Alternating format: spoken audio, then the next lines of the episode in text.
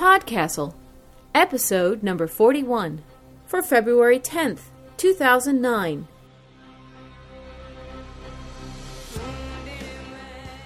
Hello, this is Rachel Swirsky, Podcastle's editor.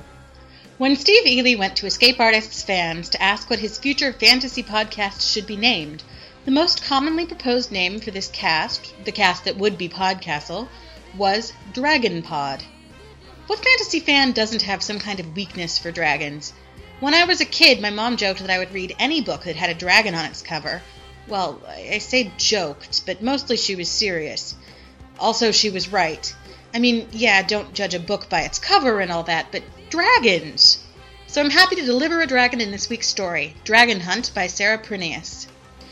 Escape Artists fans may remember some of Sarah's other stories, such as Seamstress, that ran on Escape Pod, and The Illuminated Dragon, which ran on Podcastle. Sarah Prineas lives in Iowa City with her husband, two children, and two cats. She's the author of the very successful young adult fantasy novel The Magic Thief, which came out last summer from HarperCollins. It's the first in a series of books about wizards, and yes, dragons. Check it out. Dragon Hunt was read for us by Wilson Fowlie. He conducts an amateur show choir in Vancouver, Canada, called the Maple Leaf Singers, which you can find at maple-leaf-singers.com. He describes himself as just your ordinary choir conducting, software developing, and formerly amateur speech making husband, dad of two kids kind of guy. Without further ado, I give you Dragons. Enjoy the story.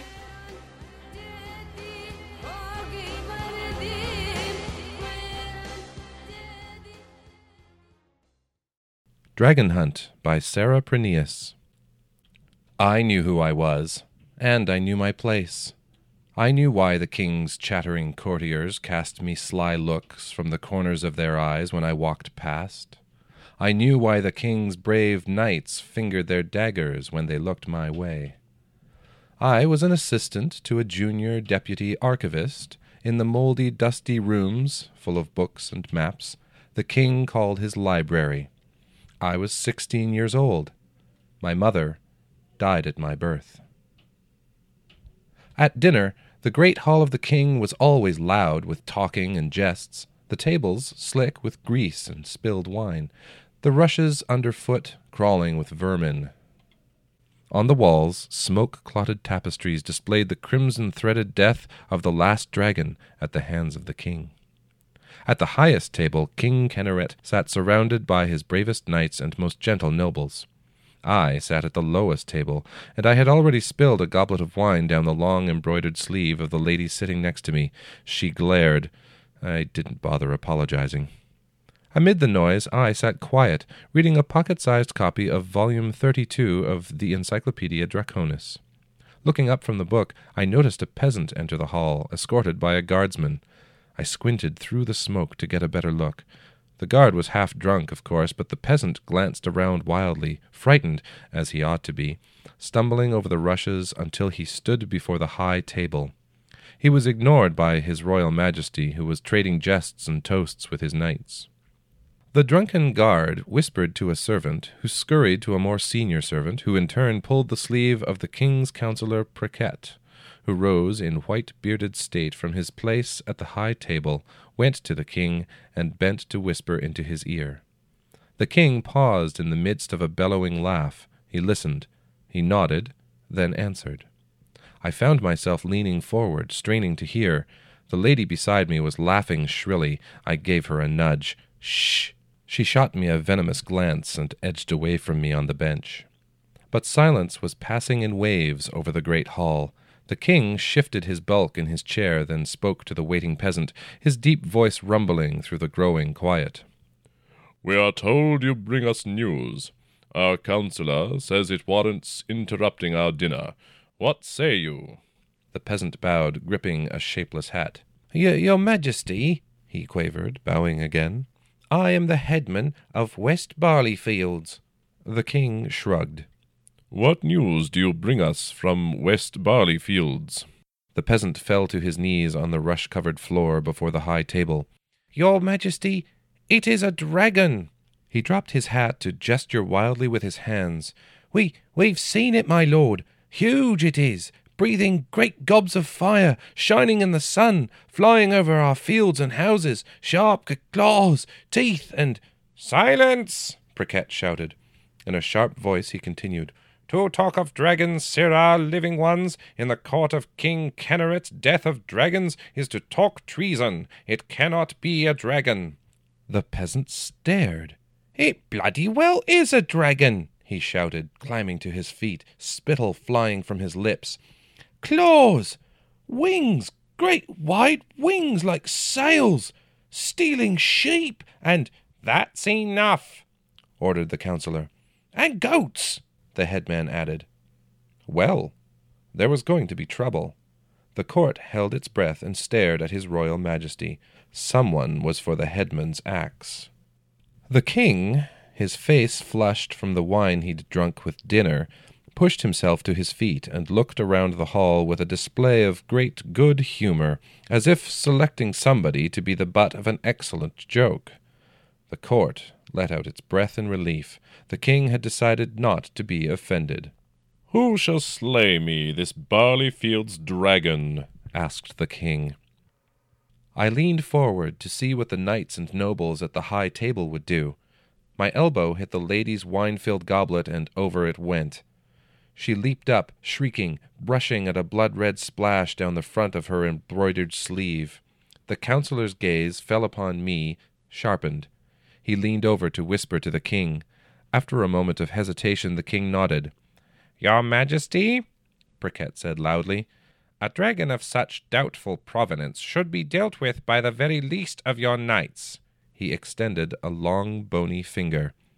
At me. I was not a knight. I was a librarian. Slowly I got to my feet. The nobles at the high table tittered. The gentle knights fingered their daggers. I offered a bow, and with typical grace knocked my book from the table into the rushes on the floor. Yes, very good, said Pricket. You will go and slay for the king this barley field's dragon. Four days later, as a chill sun rose behind a veil of sober clouds, I readied myself to ride out from King Kenneret's castle on a sway-back piebald horse named Rosie, wearing a few bits of rusty armor, a helmet two sizes too large, and a sword newly sharpened by the castle blacksmith. I didn't expect to use the sword, not against a dragon at any rate. I had read every book in the archive about dragons, and they all agreed that there were no dragons left in King Kenneret's lands. As I fumbled with the straps of my saddlebags, the king's councillor crossed the courtyard to speak with me. Pricket's wrinkled face was pale in the early light. He wore a dusty grey robe and slippers, as if he'd come straight from his bed. So you're going? I looked at him over Rosie's back. Obviously I was going. Hmm. Kim, is it? Your mother was Lady Darlin, I believe? I nodded. Rosie shifted, her hoofs scraping the cobblestones. Pricket pursed his lips and narrowed his eyes. A great favourite of the king at one time was your mother, as I recall. So I had surmised. My waterskin had a leak. There was a wet patch on the saddlecloth. Hmm, Pricket said. Well, no matter. All that matters is this. There is no dragon. What? I looked up. No matter what you find in West Barleyfields, there is no dragon. To suggest otherwise would be treason against the crown. Do you understand? No. There was no dragon. The king had killed the last one twenty years ago, a fact verified by every book in the castle library. On the maps, Here Be Dragons was crossed out. What am I supposed to do, then? I asked. Ride out, the councillor said. Come back when you've been away for long enough. I watched Pricket make his way across the courtyard. He didn't actually think there was a dragon, did he? I shook my head and climbed onto Rosie's broad back. After I gave her a few kicks in her ribs, the horse ambled toward the main gate of the castle. The guards sniggered as I passed. I'd just crossed the bridge onto the main road leading out of the city when the castle's witch accosted me. She was an ancient crone with a face like an apple with a bite taken out of it and then left to rot. I pulled Rosie to a halt as the witch scurried out into the middle of the road. Beware! she shrieked. She looked over her shoulder and then laid her finger aside her nose, coming closer. Beware, young knight. Yes? I asked. Beware what, my lady? Surely it was best to err on the side of politeness when speaking to a witch. Beware the compelling spells of the dragon, she replied with a cackle. The dragon will spin around you a web of words. It will weave around you a tapestry of words until you see not the real world, but a vision of gold thread and flying banners, knights a horseback doing great deeds, fair princesses with white hands and welcoming smiles. As I rode along the rutted roads that led away from Kinneret's castle, I considered the witch's words. The compelling spells of the dragon. Interesting. But I knew well enough that dragons and great deeds and welcoming smiles existed only in books, and not in the muddy, cold, real world. So I would ride to West Barleyfields, identify the wolf or crafty poacher who had been stealing the farmer's sheep, and then ride back to the castle and my dusty books and maps. In the meantime, I had plenty of mud and cold to deal with.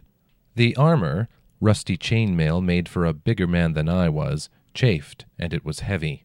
The helmet kept slipping down over my eyes. The sword, scabbarded on my saddle, bumped against my knee every time Rosie took a lumbering step, and then the rain began. I slopped into West Barleyfields muddy to my eyebrows, planning to see the headman to ask him where the depredations of sheep and goats had occurred. It was late afternoon, and the rain had brought on an early twilight. The village was quiet but for the squawking of chickens and the patter of raindrops on the thatched roofs. I knocked on the nearest door to ask my questions. A dragon? No, young sir, we've seen no dragons here, certainly not. Of course there are no dragons, because the king killed 'em all. But if you were to seek one out, you might try the river where it runs through the Stockfleet forest. And not one of the villagers offered me a place to stay for the night. I sighed and turned Rosie toward the Stockfleet forest. I had read about forests like this, Moss grew on the trunks of trees that looked like hunched ancient crones reaching out with gnarled, clutching fingers. Fog crept along the ground. The air smelled of swamp water. The forest was quiet, but not peaceful. It was listening. Rosie and I went on, with her eyes rolling and ears twitching, me with my eyes wide and my hand on the pommel of my sword. The path was narrow, and moss draped vines hung down across it, and the bushes crowded in, brushing Rosie's flanks. Then I saw, on the trail ahead, a wide, deep impression in the mud. I climbed out of the saddle and clattered to the ground, clinging to Rosie's bridle until I found my feet. Squelching through the mud, I went forward and knelt down to look closely. It was the length of my arm, with a deep well in the middle and four slashing gouge marks a footprint of some kind, a claw print, rather, of some strange beast. I looked up and quickly around. The forest kept absolutely still. Slowly, watching the undergrowth, I went back to Rosie and climbed into the saddle. As the night drew on, the forest grew darker. I leaned forward over Rosie's neck, peering through the gloom. At last she stumbled to a halt. I was tired too. Fog rose from the ground and surrounded us. All right, I said, and my voice sounded quavery and thin. I climbed down out of the saddle. Come on, Rosie. Pulling her by the reins, I led her along until we came to a place where the path widened into a clearing. I looped Rosie's reins around a bush and unsaddled her and rubbed her down with a fistful of moss. Then I wrapped myself in my holy blanket and, leaning against a tree, went to sleep. In the morning, when I woke up, Rosie was gone, my blanket was gone, and I was pinned to the muddy ground by a huge clawed foot. One talon was thrust through the shoulder of my overlarge chainmail. Another talon was plunged into the mud right next to my neck. I blinked the sleep out of my eyes and, heart pounding, looked up. And up.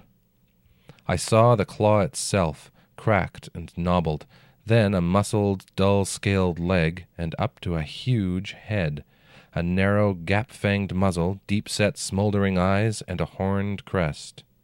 A wisp of smoke trickled from one nostril. A dragon! The books and the tapestries and the maps were wrong. Kynareth hadn't killed them all, had he? The dragon gazed down at me. I wriggled a little to see if I could get free, and it leaned forward, its claw pressing me further into the mud. Keep still, said the dragon. Its voice was hollow and rumbly deep, like a shout in a bottomless cave. I kept still. It brought its head down closer, looking me over, first with one eye, then tilting its head to look with the other eye. Well, well, it said, say they still childe uh, for knight? I didn't answer. In the old poems, though, the knight was always called child or childe. They do, I suppose, the dragon said. I gathered my courage and cleared the fright out of my throat. Where's my horse? I asked. The dragon blinked, first a membrane flicking across its deep eye, then an eyelid sliding up and down. The horse has been eaten, it said. You would be too, child, were you a bit more plump. My sword occurred to me. It was not far away, on Rosie's saddle, poor Rosie, where I'd left it. The dragon huffed a foul smelling breath down into my face. But I shall not eat you today, child, for I have a curiosity about the world outside. What say you? Wish you to talk with me a while? I nodded. If you run away, the dragon said, you will be caught, and you will be eaten. All right, I said. It was a fair deal. The dragon leaned close again and put its eye up to my face. I gazed into it. The eye was like a still pool of water with a flame burning deep within. It is a strange kind of knight you are, the dragon breathed. I wasn't a knight at all, of course. The dragon leaned back and took its foot off my chest, the claws pulling out of the mud with a sucking sound. Slowly I sat up then inched back to lean against the tree. The dragon hunkered down, lowering its belly to the ground, folded its wings flat along its back, then rested its muzzle on a foreclaw. Its head alone was as big as a horse, and its flanks were like a muscular wall. Its spiked tail curled around behind me. I was encircled by the dragon. Well, then, the dragon said, Childe, from whence do you come? I considered lying, but somehow lying was not appropriate. From the court of King Kynareth. The dragon lifted its head at that and stared intently at me. Well, from the dragon slayer. Its voice stayed even. It didn't sound angry. Were one to judge the state of Kynareth's court by the knights sent here by the king, one might draw certain conclusions. I had no answer to that. The dragon was perfectly correct, after all. So, so, so, the dragon said, and snorted out a puff of grey smoke. Dragons, child, are interested above all things in genealogy, so I begin with this. What is your name, child? Kim, I answered. Kim, rumbled the dragon. It gave a slow, double lidded blink. Kim. Is there more? I shook my head. There must be more, the dragon said. What is the name of your mother? The early morning air was cold and clammy. To stay warm, I pulled up my legs and wrapped my arms around my knees. Lady Darlin. Her family was from far Leeming. Ah, the dragon shifted, its belly scales scraping against the ground. her family, but not yours. And the name of your father? I shrugged. I didn't actually want to answer that question, at least not for this particular questioner. The dragon talked with me for the rest of the day. I grew stiff sitting huddled by the tree, so I got up to walk along the dragon's massive haunches and its belly stretched out along the ground, then gingerly past its toothy snout and past the tail and around again. I knew a lot about dragons from my reading. This one was an Evatrix gloriosa, the noblest of all dragons. Its scales, I noticed, were dull, and it had patches of moss growing on its back. Its claw and foot joints were knobbled with age. Every now and then it shifted, as if in pain. On one of my circuits I paused and rested my hand against its leg. Its scales felt cool and brittle. In its compelling voice, it told me stories of great kings and queens, and glorious waving flags, and ladies with white hands beckoning their knights home after battle.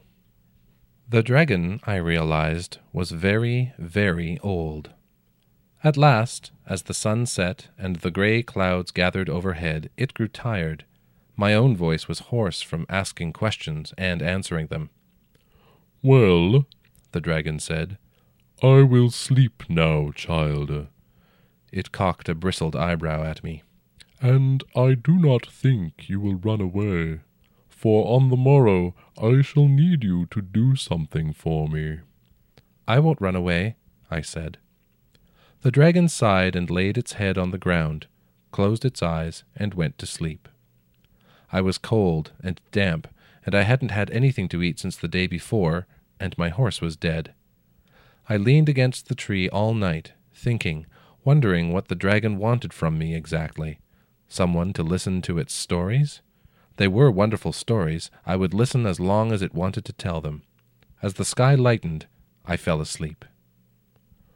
When I woke up, the forest around us was quiet, and a light rain sifted down through the brown leaves, dropping from the ends of twisted branches. The dragon was watching me through half lidded eyes.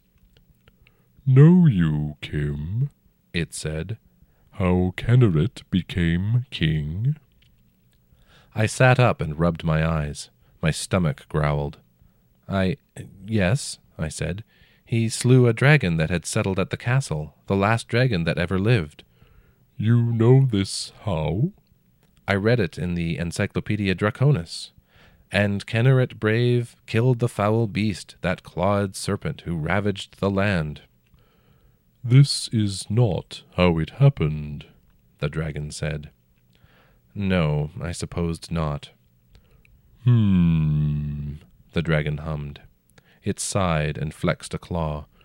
You did not run away during the night, Kim.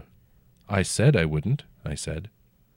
You are very brave. I shook my head. I wasn't brave. I was a librarian. I was just too tired and hungry to run away, and I wanted to hear more stories. An issue could be made of your paternity, the dragon said. I blinked. What would be the point? I asked. I knew my place in the court of King Kynareth. Ah, said the dragon. Brave, noble, knowledgeable, wise. A perfect knight you are. It is good that you were the one he sent. I was none of those things. You expected him to send a knight? I asked. The dragon flexed its claws. Sheep I have killed, and goats too. This would be noticed, I thought. So the dragon had wanted me to come, or not me, but somebody. So now, the dragon said, and it stretched its neck along the ground before me, the knight you are, sent by the king, you must slay me. I stumbled back until I was pressed against the tree trunk. No! I am old, the dragon said, and tired.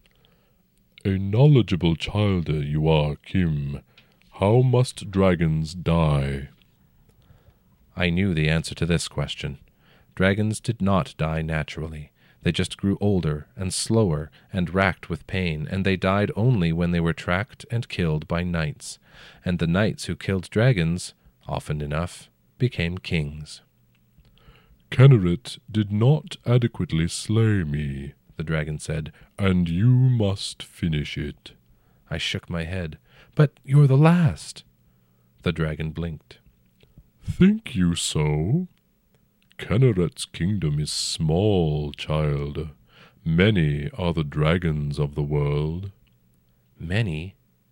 I thought of all the dragons I had read about in the Dragon Chronicles, and in the Kingdoms of the Worm, and in the Encyclopedia Draconis. And this dragon's time in the world is past, the dragon went on.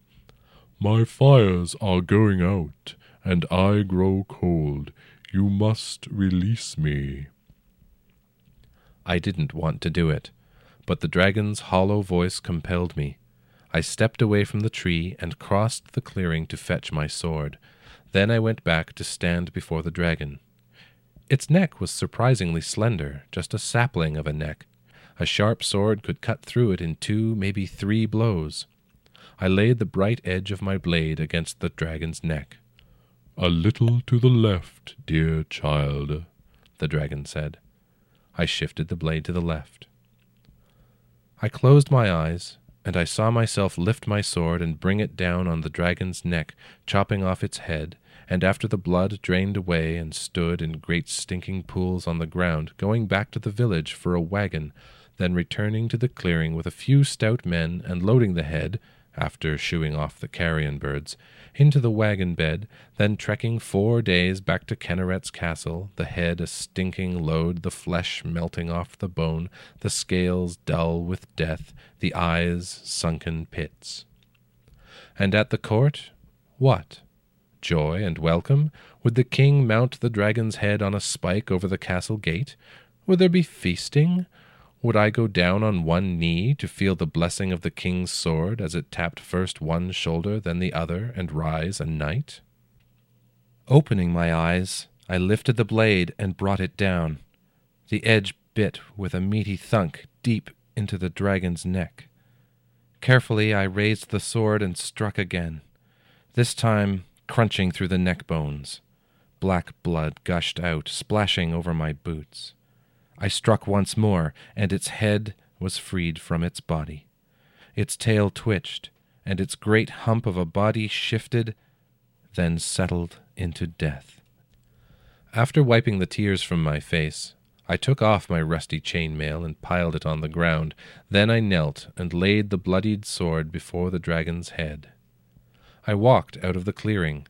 At its edge I stopped to look back.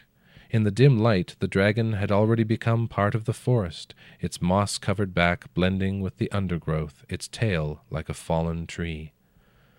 I bent and wiped my bloody hands against the mossy ground.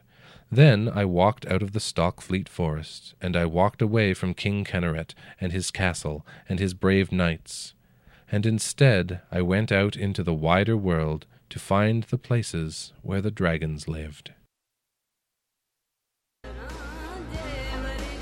Episode number 36 was Maureen McHugh's Ancestor Money, about an American woman in the afterlife who visits Hong Kong to collect an offering from one of her descendants.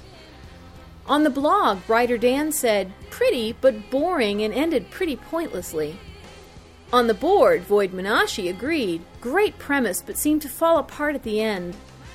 Itant said, the basic structure of the plot is woman travels to foreign land, feels uncomfortable, nothing happens, goes back.